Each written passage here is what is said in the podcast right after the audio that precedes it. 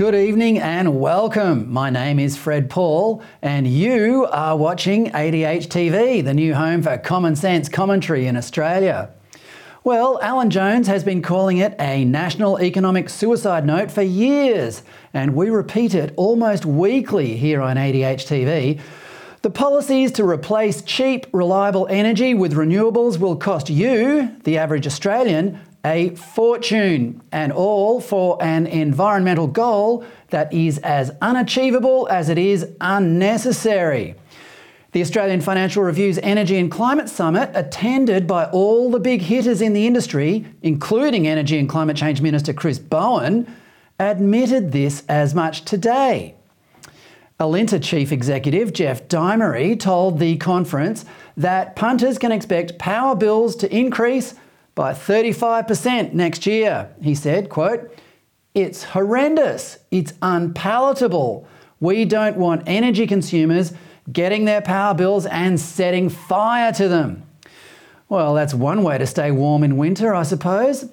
Dimery wasn't the only senior industry figure to sound the alarm. Origin CEO Frank Calabria said, quote, Based on current wholesale prices, those orders, orders of magnitude sound familiar to me.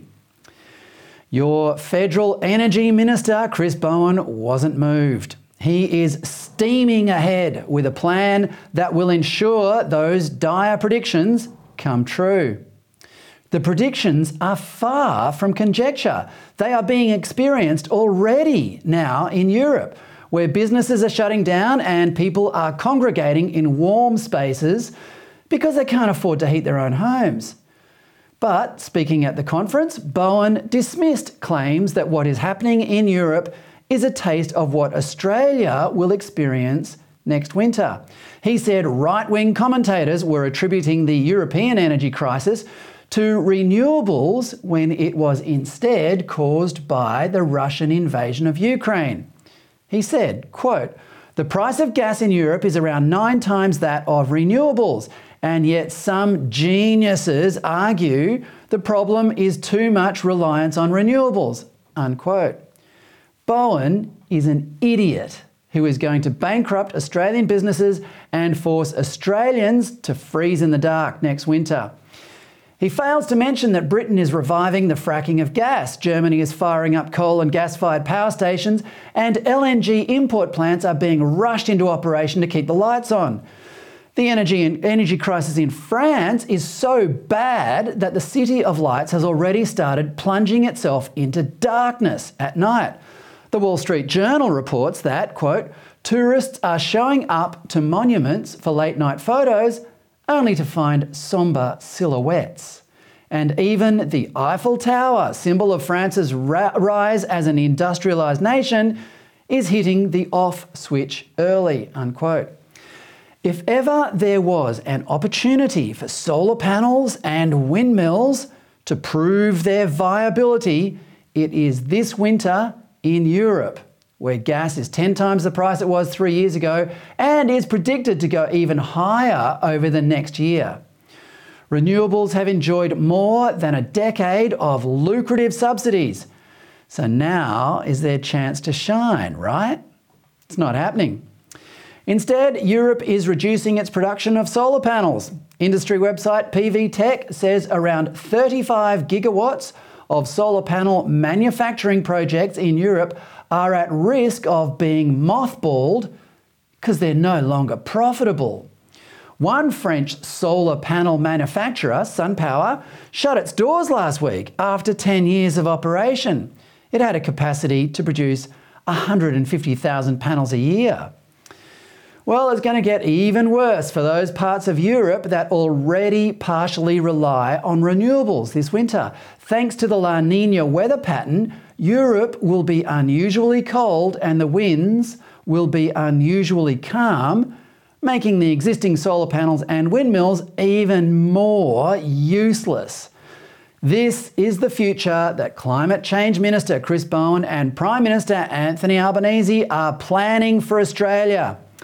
Their contempt for conventional energy production is essentially a contempt for you, the average punter who just thinks it's dead set madness to ignore the cheap fuel supplies we already have in the ground. Bowen quotes a World Bank analyst saying that high commodity prices mean, quote, policymakers need to prioritise policies that encourage greater energy efficiency and accelerate the transition towards low carbon energy sources, unquote. Talk about genius. What if you don't have to pay high prices, Chris? What if it's just lying around in our backyard just waiting to be dug up? Bowen also said, quote, It's been clear for some time that the role of coal generation in Australia's energy mix would necessarily change, unquote. Really? Why? He doesn't say. Here's another brilliant irony from Europe that is pertinent in Australia for a couple of reasons. It wasn't long ago that Paris was choosing to switch off the Eiffel Tower's lights. This video is from Earth Hour in 2018. Earth Hour was the annual symbolic gesture dreamed up by journalists at Fairfax newspapers in Australia that spread around the world. It was meant to promote the use of renewable energy to end the climate change crisis, which supposedly threatens life on Earth. But now the tower's lights are being switched off because of a genuine crisis high prices caused by short supply of gas and coal that actually does threaten lives and livelihoods. And it's not a choice. President Emmanuel Macron is telling the French to voluntarily switch off lights or face blackouts. Bowen, who's always keen to emulate his leftist heroes in Europe, will be making similar warnings in Australia next winter. Well, you have to ask how much failure will Victorians tolerate before they rise up and get rid of the financially incompetent, religiously intolerant, and politically treacherous government led by Premier Daniel Andrews. Andrews knows he's on the nose. He didn't appear at the AFL Grand Final last month, nor does he dare appear in public for fear of copping an angry and thoroughly justified spray from an otherwise decent and hardworking punter who has lost everything in the pandemic lockdown, or because of some other policy that favours big business and unions at the expense of the little guy. Here's Andrews making a rare appearance outside, courtesy of Reignite Democracy Australia. It, the, the appearance was to take a photo in his electorate with some of his few local supporters. The whole thing lasted not much more than a minute, Look how quick and stage managed it is, and how prepared Andrews is with protection and a getaway car. How can a man who feels so unsafe on the streets of his own state be leading in the polls for an election in seven weeks? To get an answer to that, let's bring in Gideon Rozner from the Institute of Public Affairs. Gideon, welcome. Great to be here as always, my friend. Great to see you. Gideon, there's talk of Andrews being on shaky ground even in his own electorate. Is that right?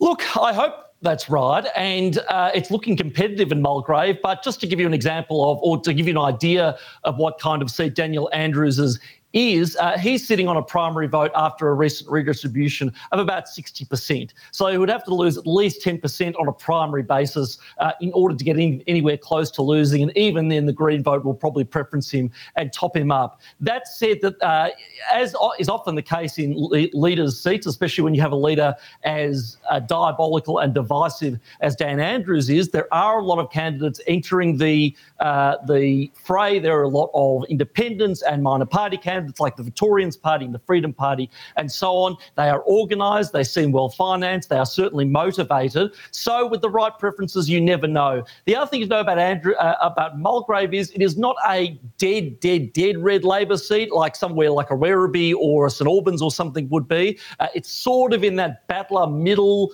uh, ground, and the primary vote that Dan Andrews has uh, I think is at a bit of a high watermark because of the enormous swing Dan Andrews got last time. Finally, Mulgrave is the kind of seat where there would be a lot of people who are, who may have supported Dan Andrews last time or historically, uh, but now are less inclined to do so because Mulgrave is one of those seats where lockdowns would have hurt particularly hard. So I'm not going to uh, put a bet down just yet on Mulgrave against Dan Andrews, but I am quietly hopeful. And in politics, you never, never, never know. Sounds like there's a lot of moving parts. It'll be interesting to watch. Now, um, speaking of which, one of his former allies, the United Firefighters Union, today launched a campaign against Andrews, accusing him of putting lives at risk. What's that all about? So the campaign publicly has a few grievances, one of which is uh, uh, out of date fire trucks, uh, things like inadequate tw- training for firemen or fire people or fire uh, non binary or whatever you call them these days, uh, and things like lax laws when it comes to OH&S issues for firemen like smoke inhalation and things like that. But you have to look at the subtext with a very, what has historically been, at least in the Andrews government, a very, very powerful union, which is the United Firefighters Union. Now, I'm old enough to remember the 2014 state election. That was the one, of course, where Dan Andrews became Premier to begin with. And I remember actually, as a uh, then Liberal Party volunteer, being on booths uh, during pre polls and things like that. And there were UFU unionists in fireman costumes there giving out how to vote cards, going up to people saying, if you do not vote for Dan Andrews and Labor, uh, your house will catch on fire and you will die. That's how how toxic it was around polling booths, partly as a result of the heavies from the unions coming down and backing in Labor. To have them turn two elections later is a pretty, pretty big uh, indicator of how things are going with Dan's, as you said, closest allies, particularly because Dan has backed them to the hilt. Never forget that Dan Dan's re-election campaign almost got derailed last time because he backed in the uh, United Firefighters Union and effectively cannibalising the volunteer firefighting organisations like the CFA, for example. Uh, for them to turn now makes me think that whether it's the public grievances of the UFU or something we don't know about, uh, Dan has not delivered to the unions what he promised. What it is or really is, we don't quite know. Uh, but it certainly makes for an interesting dynamic and it makes it look like the, the coalition that Dan has managed to cobble together for all these years might be at breaking point. Well, it's interesting. You know, a man who is, is afraid to appear on the streets now is losing his backroom backers. So uh, it makes you wonder what uh, what's left up his sleeve. Now, um, last week, Dan, Dan made a strategic intervention, intervention in the appointment of a new CEO of the Essendon Football Club, saying it was wrong for a Christian to fill the role. He calls himself a Christian himself. Now, I've heard that even the Muslim community has turned away from Labor as a result of this. Has, the, has this stunt backfired as much as it seems? Well, all faith communities are concerned. And I know that because I spent a part of last week in synagogue for Yom Kippur, and there were congregants there who were saying this is, sets a very, very bad precedent. You know, my people know what religious persecution looks like, and it does not end well. We can see the signs coming. First, they came for the Christians to paraphrase, to paraphrase uh, the old adage. But look, this is, uh, I think this is vintage Dan playbook. He does wheel out these woke trinkets once in a while for his uh, for his base. And it is his base because don't forget, at the last election, Dan basically demolished the Greens. Yes, they picked up an extra lower house seat, the seat of Brunswick, but they were left with only one seat upstairs out of, I think, five or six they held previously. Uh, the problem is, Dan, on the other side of the equation, I think Dan might be underestimating the strength of faith communities as a voting bloc. Uh, they are located largely in outer suburban seats where Dan must win and must hold to hold government. They are organised, they are politically informed, and they are, uh, as, as with the independently minded voters of Mulgrave, they are motivated. So uh, it was interesting to see this intervention, or more to the point to see the aftermath and the fallout, including very strong uh, comments from senior people in the Catholic Church, for example. Uh, if faith communities turn on Dan en masse, he could have a big, big problem on his hands. So we have to wait and see uh, how that plays out.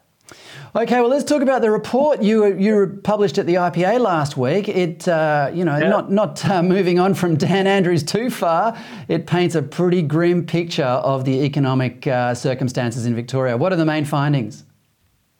You're right. It's uh, grim, Fred, and it's grim even for you know economic economic doomsday preppers like myself. Uh, it, the fact of the matter is, Victoria has the worst economy on a range of vital indicators than any other state in Australia. The highest level of taxation, the highest level of debt, the highest level of government spending, the fastest growing state uh, uh, state government expenditure, and the fastest growing uh, public sector workforce as well. What that brings us to is peril- perilously close to the last time Victoria had such a fiscal disaster, which was the late 80s and early 90s, when the Labor administrations of John Cain and Joan Kirner sent Victoria spiralling into a, a cascading series of financial disasters, up to and including uh, the uh, collapse of the State Bank of Victoria. Uh, now, according to the indicators, uh, as written up by, in the report by my colleagues Dan Wild and Kevin Yao last week, uh, we are in a way worse position than we were even back then. Uh, so uh, we, we, it remains to be seen the exact fallout from these economic indicators. I think they'll lag a bit, and we might not see the true pain bite until 2023. Uh, but Victorians who the increasingly diminishing number of us who've lived through, and I don't count myself as one of those either, although I'm a keen historian of it or student of the history of it.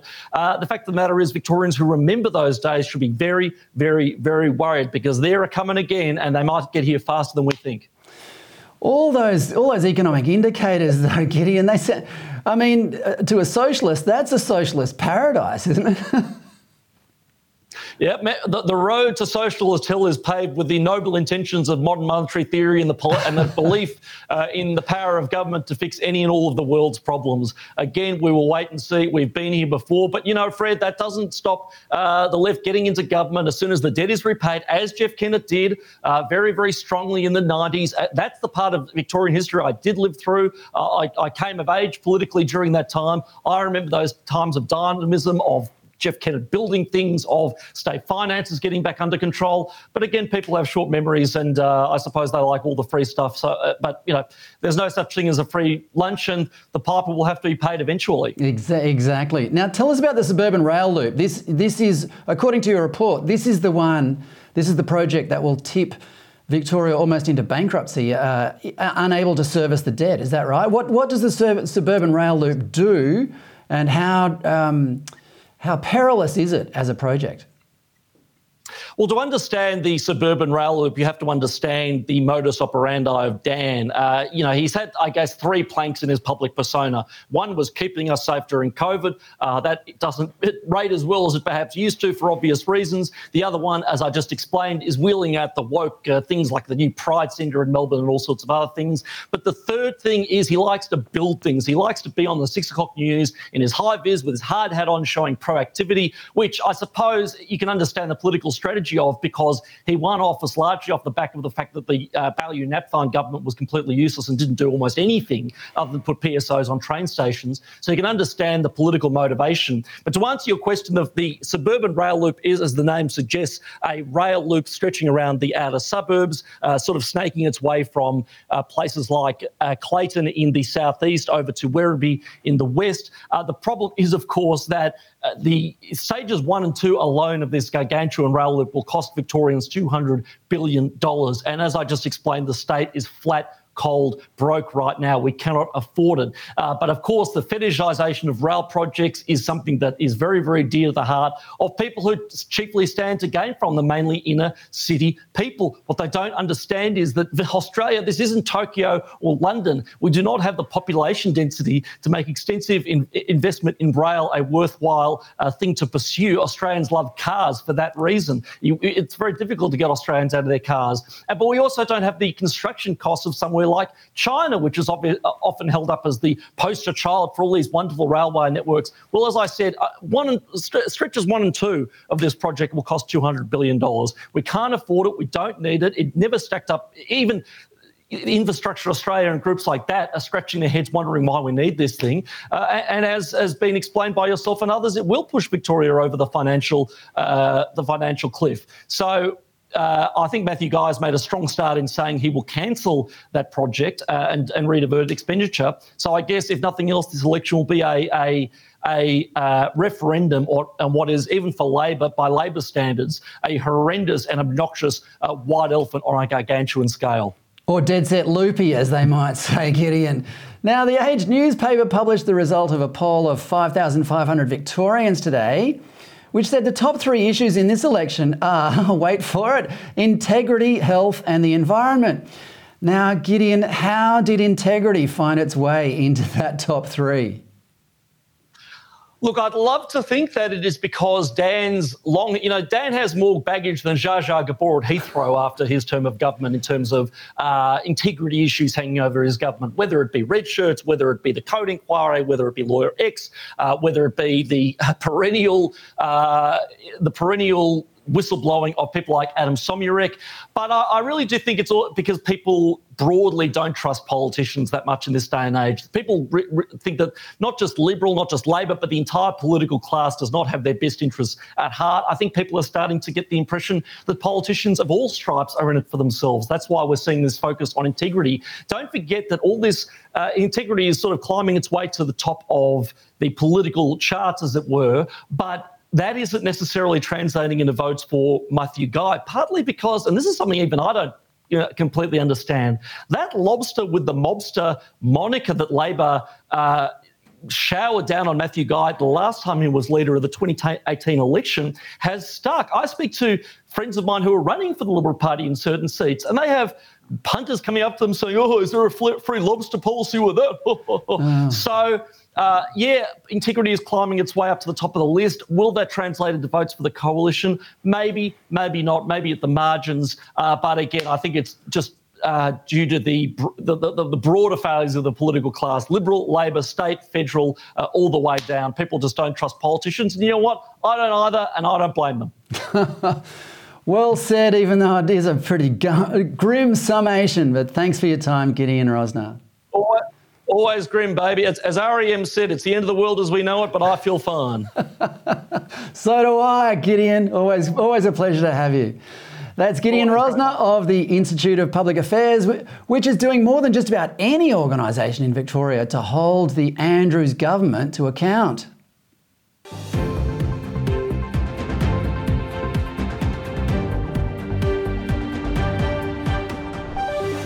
Well, a coalition of environmental charities in the United Kingdom has made a shocking discovery.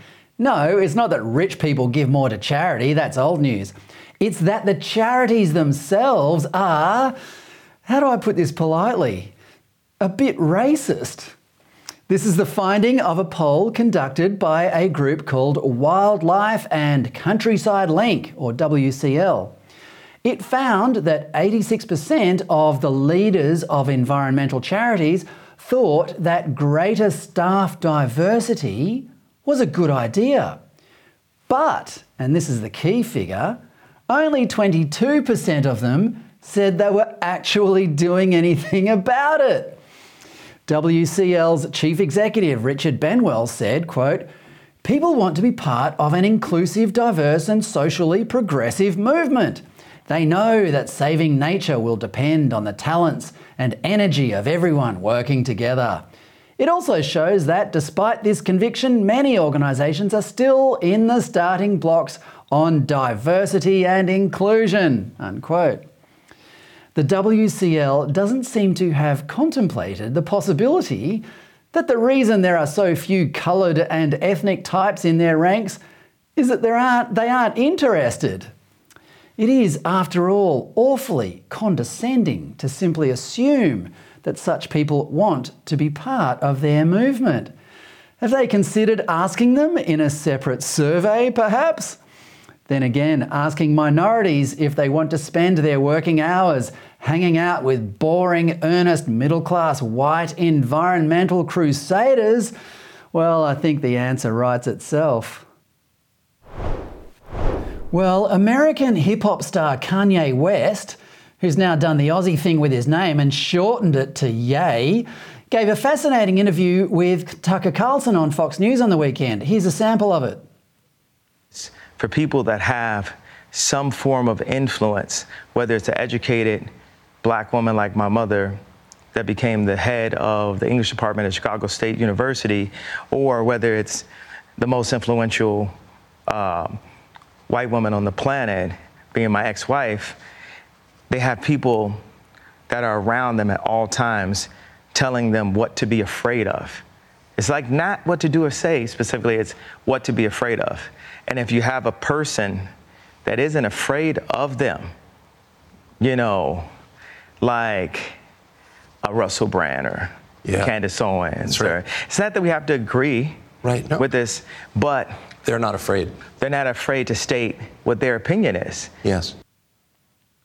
Not afraid to state their opinion? Since when was that controversial in pop music? The answer to that is simple. It became controversial when pop culture was overtaken by mainstream corporations that profit handsomely from woke causes and upturning traditional values. The response to this interview from the woke establishment has been toxic. You get the feeling that Ye is a serious threat to their hegemony. Ye is an unlikely hero for our side of the culture wars, but he also represents the diversity of conservatives. On paper, you couldn't have two more different people than the career journalist and traditional family man Tucker Carlson and the trailblazing musician and fashion designer Ye. Yet they get on well. Ye even looks uncharacteristically nervous in Carlson's presence. Let's get Queensland law professor James Allan, who understands these culture wars better than most people, in to break it all down. James, welcome. How are you, Fred? I think Tucker's changed his name to Kerr. You just call him Kerr now. yeah, you got to be on the cutting edge of culture. Uh, I can see you're already you're already sporting his fashion line, James. Yeah, yeah, I am. James, I'm off to speak to the Liberal Party tonight, so I don't want to look too good. James, I thought pop music was meant to be about people speaking their minds. Why do you think the establishment is so upset with Ye talking to Tucker Carlson? Now, I have to preface this answer by letting people know that my knowledge of uh, popular music sort of ended when the Beatles split up. I'm pretty good on the Beatles, and then we go into a precipitous decline in my knowledge. But uh, he is a brave man. He and his uh, girlfriend or whoever it was were wearing shirts that said "White Lives Matter," and uh, he's taken a bit of heat for that. Which he would have said, as he said, it's sort of self-evident that all lives matter. But uh, so he's a. Uh, it's pretty interesting to get a few breakaway stars who can uh, who can see a little sanity in the world. Yeah, well, I take it he makes a bit more money than you and me, Fred. well, he can afford to upset people, mind you. We do it professionally yeah. too, I suppose. We just don't make yeah. as much money as he does. But, no, I don't. Well, I don't, Fred. I don't know how you're doing, but I definitely don't. Well, do you think? Do you think really though he's just doing what most intelligent people do, and that is align themselves with conservatism once they get older and wiser? Yeah, I don't know. I mean, he he's a bit of an iconoclast, and some of the some of the woke orthodoxies, the it's just a new version of Puritanism, and and uh, you know there's there's going to be iconoclasts who can't stand that. And luckily you know some of them are quite successful. Yeah that... it must be awful to be part of hollywood and have to mouth these ridiculous platitudes all the time. Yes well puritanism is, is boring at the best of times but uh, i'd say it's pretty boring these days too. Well let's talk about oh. danielle smith the new premier of alberta. This is uh, pretty familiar ground for you because you're from canada it, she sounds like the Giorgia Meloni of Canada. What can you tell us about her? She's really interesting. So she has just been made the premier elect. So she's part of the governing party, and the party base through the existing, they threw out the premier. So in Canada, they've given up for quite a while now on the idea that leaders are chosen by the sitting party room of MPs, because the sitting party room MPs are, are pretty much hopeless and they didn't want her to be the leader, but the party base elected her last week. It was a series of cast. You had to get 50% plus one of the cascading series of votes. So she won on the fifth or sixth ballot. And she had at one point run the independent business. She was the chair of the independent business in Alberta. And then she got into talk radio. She and her husband ran a small uh, restaurant outside of any of the big cities. And then she got into politics and she was with the conservatives and then she joined a breakaway party, the Wildrose, which is to the right of them. And she was the leader. And then she controversially took a bunch of the members and joined back with the conservatives. That sort of killed her career. For five or six years, she apologized to everyone. She went back into talk radio. And when the former Premier Kenney was ousted by the party members, she threw her hat in the ring with a solid conservative set of policies. So she supported the protesters. She has promised that there will be never again in Alberta COVID lockdown things, any kind of requirements.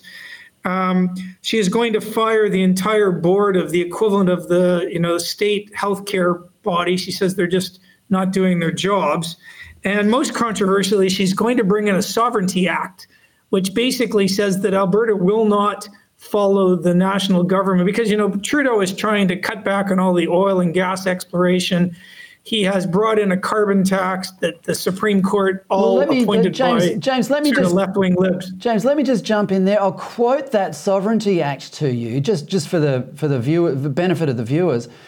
The Alberta the, the Alberta Sovereignty Act says, quote, it will allow the legislature of Alberta to ignore Canadian federal legislation and court orders that it believes are harmful to Albertan interests.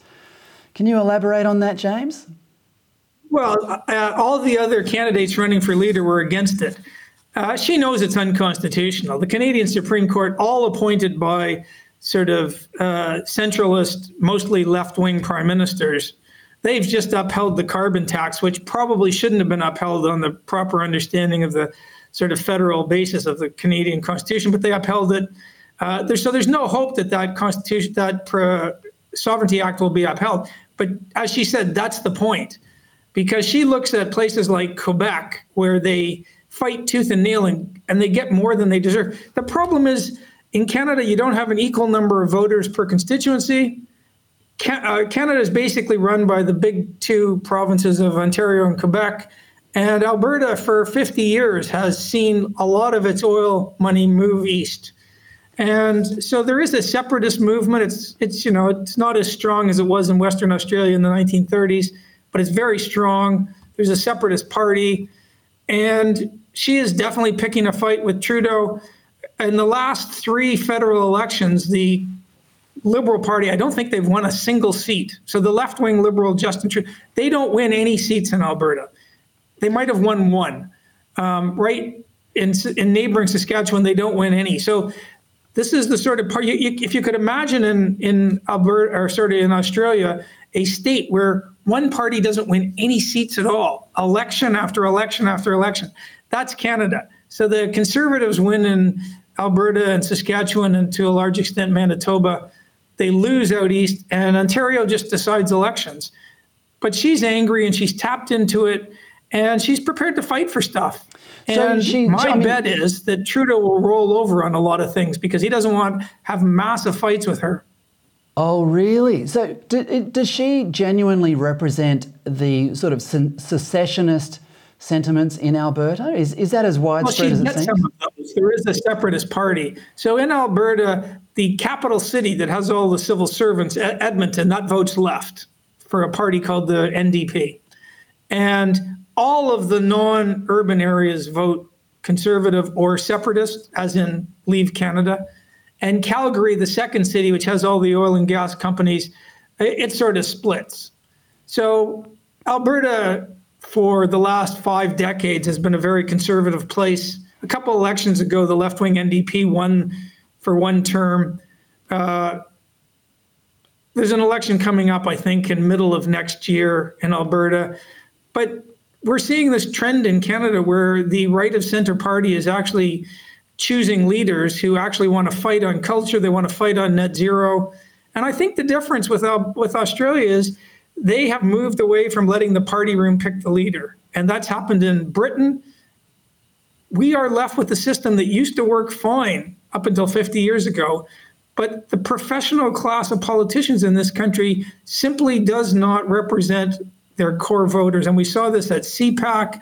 You know, these people are so out of touch. They think that they did a good job. The Liberal Party did a good job during during the pandemic response. I mean, this was the most brutal, despotic, big spending, high taxing, disgraceful performance, largely brought to you by the Liberal Party of Australia. So this would not, we would not be getting leaders like this if we had a system where the party base, the paid up members, were choosing the leader. It's a big Liber- problem. Well, the Liberal Party is saying these days that the plebiscites that they organise uh, to select among uh, the members in an electorate to select candidates for that electorate, solves that problem. What, what's your response to that? Well, it didn't solve the problem when Mr. Morrison and Mr. Hawke refused to show up for a year. They couldn't find the time for a year and a half to show up and validate the meeting. I mean, come on. Mr. Hawke is a disgrace. And I mean, I know he's still in Parliament and he's trying to mend fences, but he and Mr. Morrison on, on, on that front in New South Wales were awful. They have fought tooth and nail in New South Wales to stop the kind of half hearted reforms that Tony Abbott brought in. So, really, it doesn't solve the problem. Um, yeah. Um, it goes some way to ameliorating it a little. But I think we need a system where the party, you know, if we had a system in Australia where the the party room didn't pick, didn't get the last word on the leader, then Mr. Turnbull would never have become leader. He would never have taken out Abbott. Indeed, indeed. No, I, I couldn't agree more. There are some pretty pretty serious structural problems with the party, and you'll probably find uh, them discussed tonight on the Sunshine Coast when you discuss one of the local branches, James. So let's talk about the midterms in the United States now. Most pundits are saying the Republicans will easily take the House of Representatives, but will struggle to take the Senate. This would create a deadlock. The Republicans could block Biden's second half agenda, but not get everything they want uh, through the uh, Congress. But you're saying the, that, the, uh, that the Republicans are odds on to take the Senate as well as the House. What gives you this idea, James? So I, I actually don't agree with the Greg Sheridan view that you know the Republicans aren't going to take the Senate. I think they are going to take the Senate. It's it's a it's a diabolically tough electoral map for them. So the listeners or uh, watchers need to remember that only a third of the Senate is up every two years, and right this this uh, in a month there's going to be 35 spots. There's one casual vacancy. Of those 35, 21 are already Republican seats, and 14 are Democrat. And of those 14, all 14 are in seats that Joe Biden won in 2020. It's sorry, in states Joe Biden won. So it's the worst possible map. That that means in 2024 the Republicans are going to have a pretty easy go of things. So when you look at the ones that are in play, there's two or three uh, states where the Republicans hold the Senate spot and they look vulnerable. Ohio, but I think J.D. Vance, the author, is going to win Ohio and hold it. And I think Wisconsin now looks pretty good for the Republicans. So that leaves Pennsylvania. And I know the chattering sort of mainstream media go, oh, Dr. Oz, a Trump appointee, as is, or Trump, not, a Trump supported guy, as is Vance. He's a terrible candidate. And he is a bit out there, uh, Dr. Oz. But what they never go on to say is that the Democrat candidate is far worse. This Fetterman guy, he never had a job till he was 40. He's a trust fund child. His parents are loaded. He he is really crackers. He only wears a hoodie anywhere. And he, you know, he he he was he's far to the left of Bernie Sanders. And leave aside that he had a stroke last May. So if you're holding up Dr. Oz against uh, Fetterman, Dr. Oz looks like a lot better candidate. And so what you tend to get from these professional mainstream sort of pseudo center right types is they they always want to find fault with their own side of politics, but they don't say, well, look at look at the Democrats. So I think I think Dr. Oz has a shot in Pennsylvania. Even if he loses, that's a net loss of one for the, they'd need to pick up two Democrat states. So Herschel Walker, the star football player, I think he's going to take Georgia. Right. I think they have an excellent chance in Nevada. The guy's ahead in the polls. So if he holds, if, if the Republican takes Nevada, even if Dr. Oz loses Pennsylvania, they're still at 50 50. And that leaves Arizona, Republicans have a shot. Georgia, they have a shot. Um, New Hampshire, they have a pretty good shot. And even, even a Washington, the far west, people are so angry out there with all the riots. So I'm thinking the Republicans are going to be net two. I think they're going to be about net two in the Senate. And uh, you have to remember all the polling overwhelmingly done by left leaning. They, they consistently oversample Democrats because Republicans don't want to answer answer their calls to their, you know, they used to have about 40% Republican and now it's down around 28. So they extrapolate. They, they, you know, they're guessing about how this thing is going to break. And traditionally you see these over, you know, they over predict how the Democrats are going to do until the last week before the election when they significantly move their predictions so they can point to people and say, "Look how well we did." Exactly. I, yeah. I don't have but in too the much meantime, confidence in the polls. Well, in the in the meantime, you know, they they. Um, I, I, think they're going to be net two, net three. I, am happy to bet a couple of bottles of wine to any of the people who think the Republicans are going to lose the Senate. Well, you heard it here first. The uh, the Republicans are going to win the Senate, and anyone who take want to take James up on that bet, email me here at ADH TV.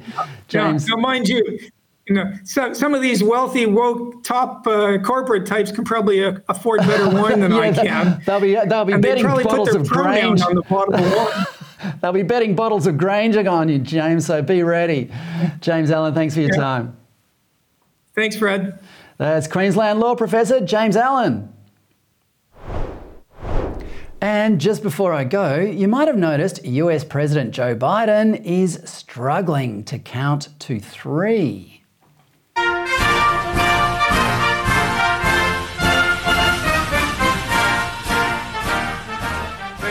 Have a seat. Thank you very much. Let me start off with two words Made in America. Made in America. It's now abundantly clear that the president is suffering from cognitive decline. It should be overwhelmingly urgent for him to submit to a cognitive test. That the mainstream media isn't calling for that is alarming enough. But remember when his predecessor, Donald Trump, boasted in 2020 about passing a cognitive test in 2018? That test was called the Montreal Cognitive Assessment Test and looks in some ways like an entrance, entrance exam for primary school. Trump was roundly mocked for it, which is the expected response from people who can't reconcile having a reality TV star in the Oval Office, regardless of his experience as a high level negotiator. Whatever Trump's intellectual shortcomings, his presidency was one of the most effective and constructive in recent times, and he makes Biden's look even more catastrophic. Biden is so confused, he would struggle holding the Montreal test the right way up. One of the questions asks to identify animals such as a lion, a rhinoceros, and a camel. Biden would probably think one is a chocolate chip ice cream and then ask for permission to take a nap. But that doesn't mean his minders should advise him to take any type of cognitive test. I said it should be urgent, but in truth, it's not. Because if he failed the test and was forced to step down, the world would be cursed with his cackling word salad sidekick, Kamala Harris, as his substitute. Then again, maybe that wouldn't be such a bad thing either. It would certainly prove once and for all that selecting someone for her gender and skin colour, as Harris was in 2020, is a dumb idea. Well, that's all from me. Thanks for your company. Don't forget to tune back in tomorrow night at 8 o'clock for the great Alan Jones giving a voice to the voiceless here on ADH TV. And I'll see you straight after him at 9. Good night.